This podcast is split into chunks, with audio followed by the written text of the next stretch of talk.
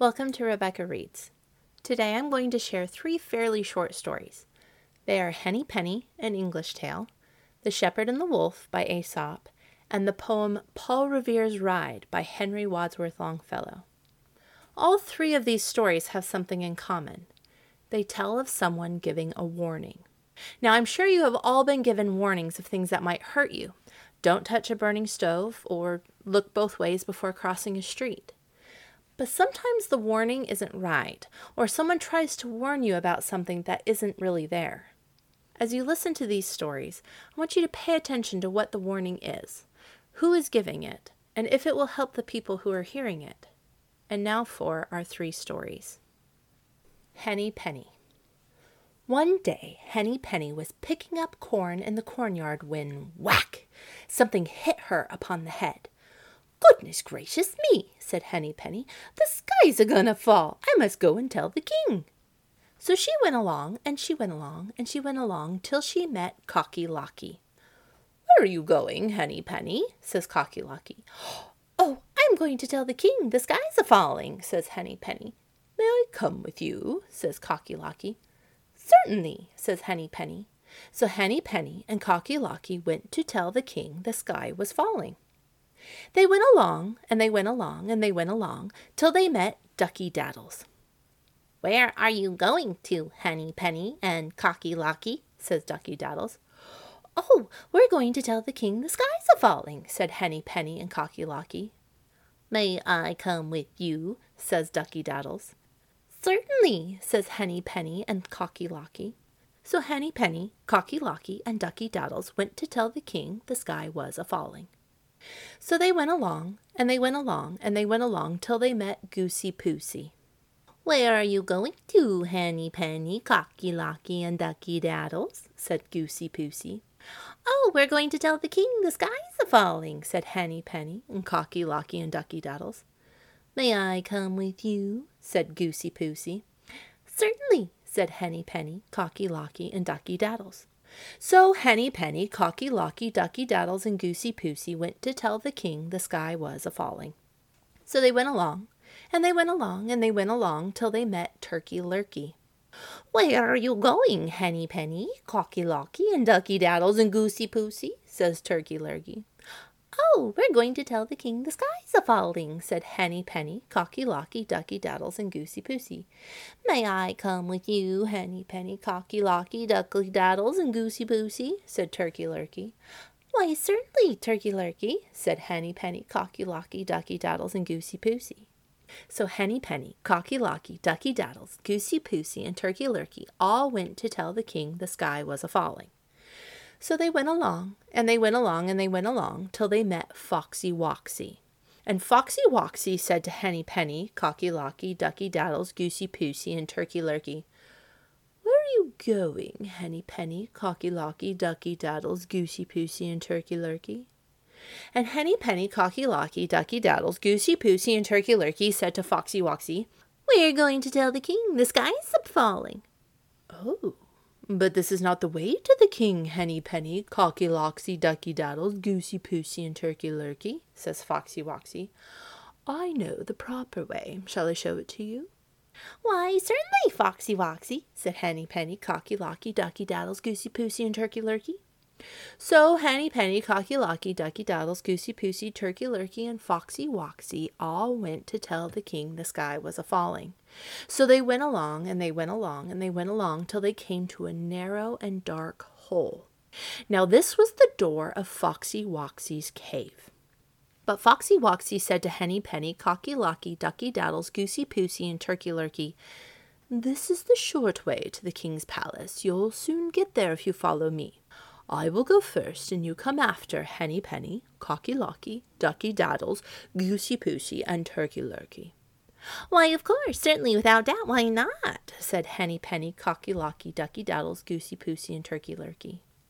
So Foxy Woxy went into his cave, and he didn't go very far, but turned round to wait for Henny Penny, Cocky Locky, Ducky Daddles, Goosey Poosey, and Turkey Lurkey. So at last, at first, Turkey Lurkey went through the dark hole into the cave. He hadn't gone far when, humph! Foxy Woxy snapped off Turkey Lurkey's head and threw his body over his left shoulder. Then Goosey Poosey went in and whoomp, off went her head, and Goosey Poosey was thrown beside Turkey Lurkey. Then Ducky Daddles waddled down and whoop, snapped Foxy Woxy, and Ducky Daddles' head was off, and Ducky Daddles was thrown alongside Turkey Lurkey and Goosey Poosey. Then Cocky Locky strutted down into the cave, and he hadn't gone far when snap, whoomph, went Foxy Woxy, and Cocky Locky was thrown alongside of Turkey Lurkey, Goosey Poosey, and Ducky Daddles. But Foxy Loxy had made two bites at Cocky Locky, and when the first snap only hurt Cocky Locky, but didn't kill him, he called out to Henny Penny. So she turned tail and ran back home, so she never told the king the sky was a falling. The Shepherd Boy and the Wolf A shepherd boy tended his master's sheep near a dark forest not far from the village. Soon he found life in the pasture very dull. All he could do to amuse himself was to talk to his dog or play on his shepherd's pipe. One day, as he sat watching the sheep and the quiet forest and thinking what he would do should he see a wolf, he thought of a plan to amuse himself. His master had told him to call for help should a wolf attack the flock, and the villagers would drive it away. So now, though he had not seen anything that even looked like a wolf, he ran toward the village, shouting at the top of his voice, Wolf! Wolf! As he expected, the villagers who heard the cry dropped their work and ran in great excitement to the pasture. But when they got there, they found the boy doubled up with laughter at the trick he had played on them. A few days later, the shepherd boy again shouted, Wolf! Wolf! Again the villagers ran to help him, only to be laughed at again. Then one evening, as the sun was setting behind the forest and the shadows were creeping out over the pasture, a wolf really did spring from the underbrush and fall upon the sheep. In terror, the boy ran toward the village, shouting, Wolf! Wolf! But though the villagers heard the cry, they did not run to help him as they had before. He cannot fool us again, they said. The wolf killed a great many of the boy's sheep and then slipped away into the forest. Moral Liars are not believed even when they speak the truth. Paul Revere's Ride. Listen, my children, and you shall hear of the midnight ride of Paul Revere. On the 18th of April in 75, hardly a man is now alive who remembers that famous day and year. He said to his friend, If the British march by land or sea from the town tonight, hang a lantern aloft in the belfry arch of the North Church tower as a signal light one if by land, and two if by sea, and I on the opposite shore will be, ready to ride and spread the alarm through every Middlesex village and farm, for the country folk to be up and to arm. Then he said, Good night, and with muffled oar silently rowed to the Charlestown shore, just as the moon rose over the bay where the swinging wide at her moorings lay the Somerset British man of war, a phantom ship, with each mast and spar across the moon like a prison bar, and a huge black hulk that was magnified by its own reflection in the tide. Meanwhile, his friend through alley and street wanders and watches with eager ears, till in the silence around him he hears the muster of men at the barrack door, the sound of arms and the tramp of feet, and the measured tread of the grenadiers marching down to their boats on the shore.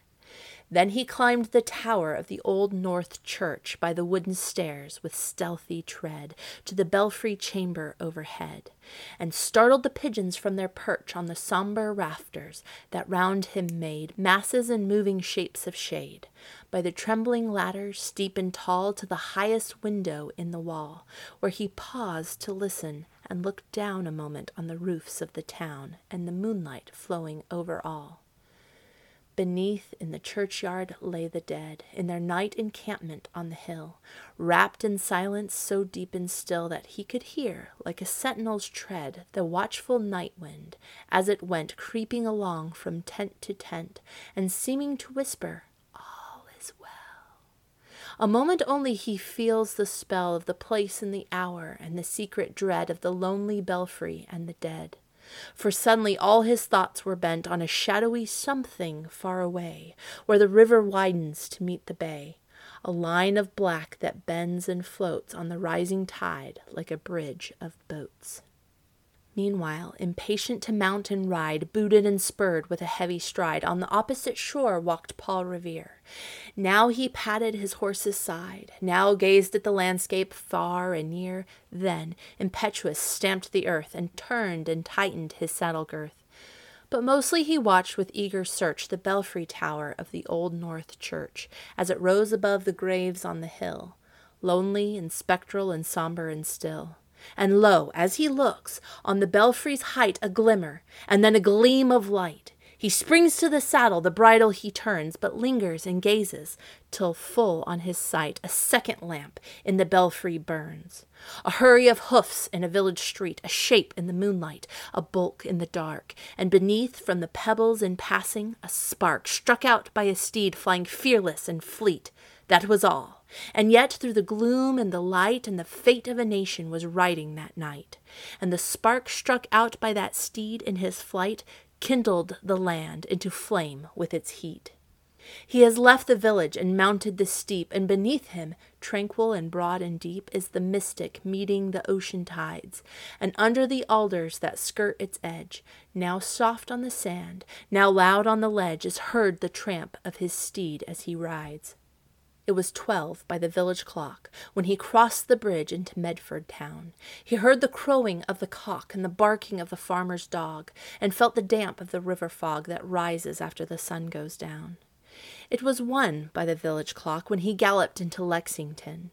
He saw the gilded weathercock swim in the moonlight as he passed, and the meeting house windows, blank and bare, gaze at him with a spectral glare, as if they already stood aghast at the bloody work they would look upon. It was two by the village clock when he came to the bridge in Concord town. He heard the bleating of the flock and the twitter of birds among the trees, and felt the breath of the morning breeze blowing over the meadows brown. And one was safe and asleep in his bed who at the bridge would be first to fall, who that day would be lying dead, pierced by a British musket ball. You know the rest. In the books you have read, how the British regulars fired and fled, how the farmers gave them ball for ball from behind each fence and farmyard wall, chasing the redcoats down the lane, then crossing the fields to emerge again under the trees at the turn of the road, and only pausing to fire and load. So through the night rode Paul Revere, and so through the night went his cry of alarm to every Middlesex village and farm. A cry of defiance and not of fear, a voice in the darkness, a knock at the door, and a word that shall echo for evermore.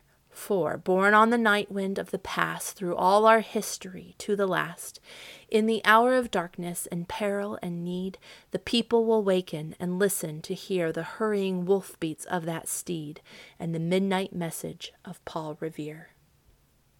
Thank you for listening to all three of these stories. Which story had a fake warning? Which story helped people prepare for something? Why do you think all the other birds listened to Henny Penny? Why did the villagers stop listening to the shepherd boy? Did the villages listen to Paul Revere's warning? What makes a warning believable, and how can you tell the difference between a fake warning, like Henny Penny's and the Shepherd Boys, and real ones, like Paul Revere's? And that is another episode of Rebecca Reads. If you don't know who Paul Revere from the poem is, I would encourage you to go to your local library and find a book about him you can learn all about the American Revolution and how important that midnight ride was. Don't forget to subscribe to this podcast so you don't miss a single episode. Keep reading and join me next week for another episode of Rebecca Reads.